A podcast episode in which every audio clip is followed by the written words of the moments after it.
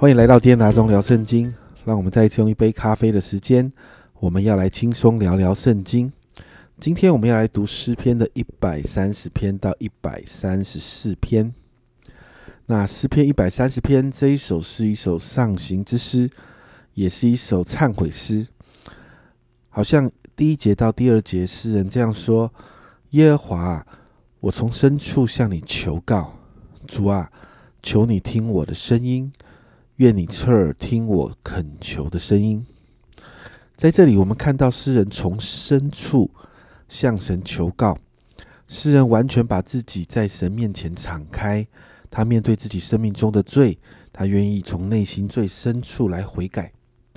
所以三到四节，我们就看到诗人真实的悔改，因为他真的知道，如果神就查罪孽，就没有人可以站立得住，并且诗人也知道。真实的悔改在神面前会经历赦罪的恩典，因而让我们人呢可以来敬畏神。所以诗人就来到神的面前，敞开他自己，不单单只是为了求赦罪，更是为了渴慕神。所以诗人提到他的心要等候主，等候主的话，好像守夜的等候天亮，夜晚很难熬。但因为总是会天亮的，天总是会亮的，光明总是会来到的，所以会有盼望啊！这就是诗人对神的信心。最后，在第七、第八节，诗人面对自己的问题之后，他也勉励以色列百姓要来仰望神，因为神是有慈爱、有恩典的神，要救百姓脱离罪恶。接着，诗篇一百三十一篇这一首也是一首上行之诗，非常短。只有三节。诗人大卫对神表达，在第一节：“耶和华，我的心不狂傲，我的眼不高大，重大和测不透的事，我也不敢行。为什么？原因在第二节：我的心平静安稳，好像断过奶的孩子在他母亲的怀中。我的心在我里面，真像断过奶的孩子。”大卫在表达一件事情啊，他要完全的依靠，而且顺服神。第二节提到要像断过奶的孩子，母奶是孩子一开始成长很需要的食物，还有营养的来源。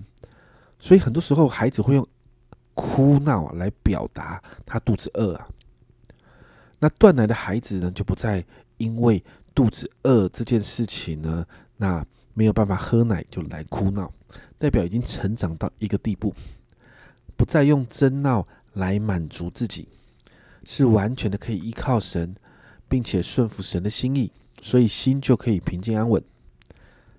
因此，大卫就鼓励百姓要仰望神，仰望代表在乎神的心意，在乎神想什么，并且呢，呃，愿意来顺服神，而且不会像第一节那里提到要会骄傲啦，会眼光高大，凭己意做事。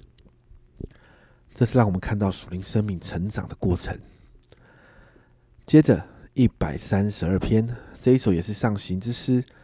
这一首诗篇有一个背景：约柜从基列耶林啊运送到刚征服的耶路撒冷城，是一个呃不太长，但是也不短的呃一段路程。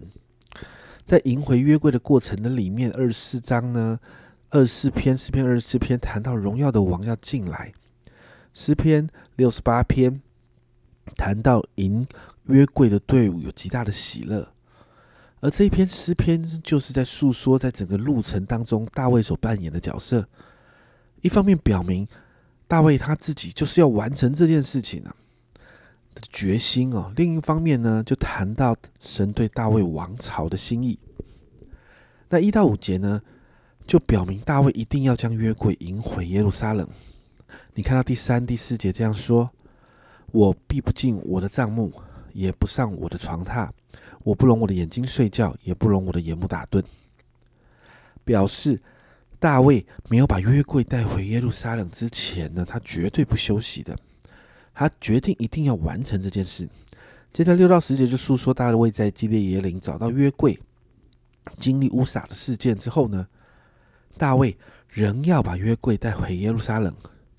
所以你看第九节，愿你的祭司披上公义，愿你的圣名欢呼。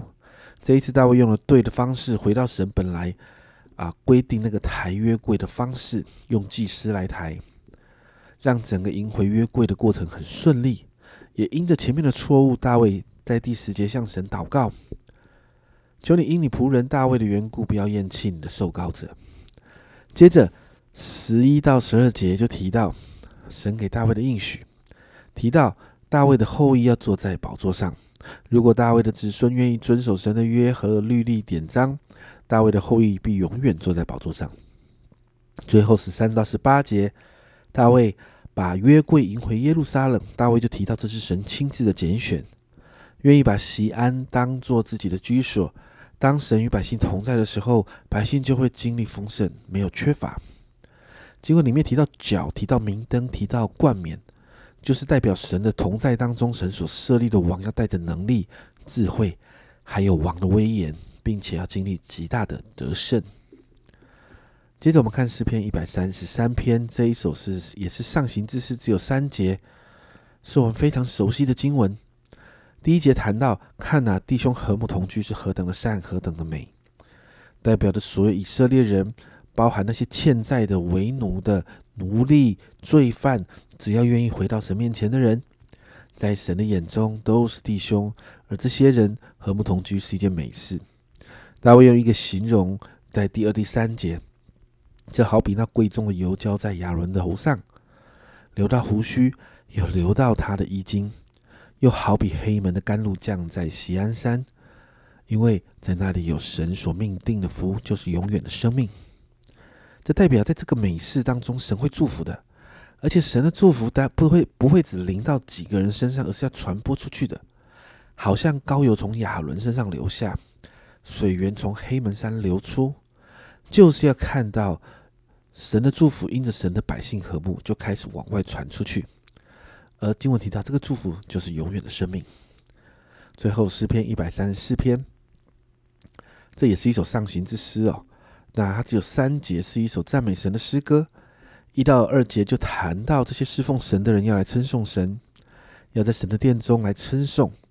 而当百姓这样称颂、向神感恩的时候，就会经历神的祝福。这五篇的诗篇哦，让我们看到好像一个属灵生命成长啊，属灵生命正在往前走的一个状况。当人愿意来到神的面前悔改，向神全然的敞开。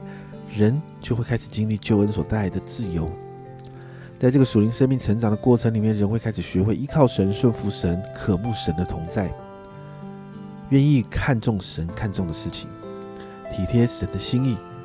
比如说，在诗篇一百三十三篇谈到的与弟兄和睦这件事。最后，我们就会每一天打从心里愿意过一个服侍神、向神感恩、常常赞美称颂神的生活。其实这就是得胜，而成圣，而且得自由的一个过程。这也是耶稣把福音带给我们最棒的地方。因此，我们为我们自己来祷告，让我们真实的面对自己的生命，真实的愿意来到神的面前来调整、来悔改，好让我们可以进入神给我们的祝福。我们一起来祷告。主啊，我们谢谢你。主啊，你在十字架上面，主啊，你所带下来的这个恩典。主啊，这个救恩，主啊是要帮助我们，让我们开始可以进到一个成圣的旅程。主啊，最终是要带领我们得自由。主啊，我们在这个过程的里面，主我们就看见，好像这五篇的诗篇谈到的，我们悔改，我们向你敞开，我们就开始经历救恩所带来的祝福。主啊，最后让我们就可以在主的里面得到完全的自由。主啊，因此我们真是说，主啊，帮助我们愿意来到你的面前。常常的悔改调整自己，好让我们成为一个合你心意的人，进到你给我们的祝福里面。谢谢主，谢谢主，这样祷告奉耶稣基督的神名求，阿门。家人们，生命的成长从悔改开始，悔改是进入成圣过程的一个门，而这是一辈子要走的路。但是我们会越走越喜乐，越走越自由。这是阿忠聊圣经今天的分享，阿忠聊圣经，我们明天见。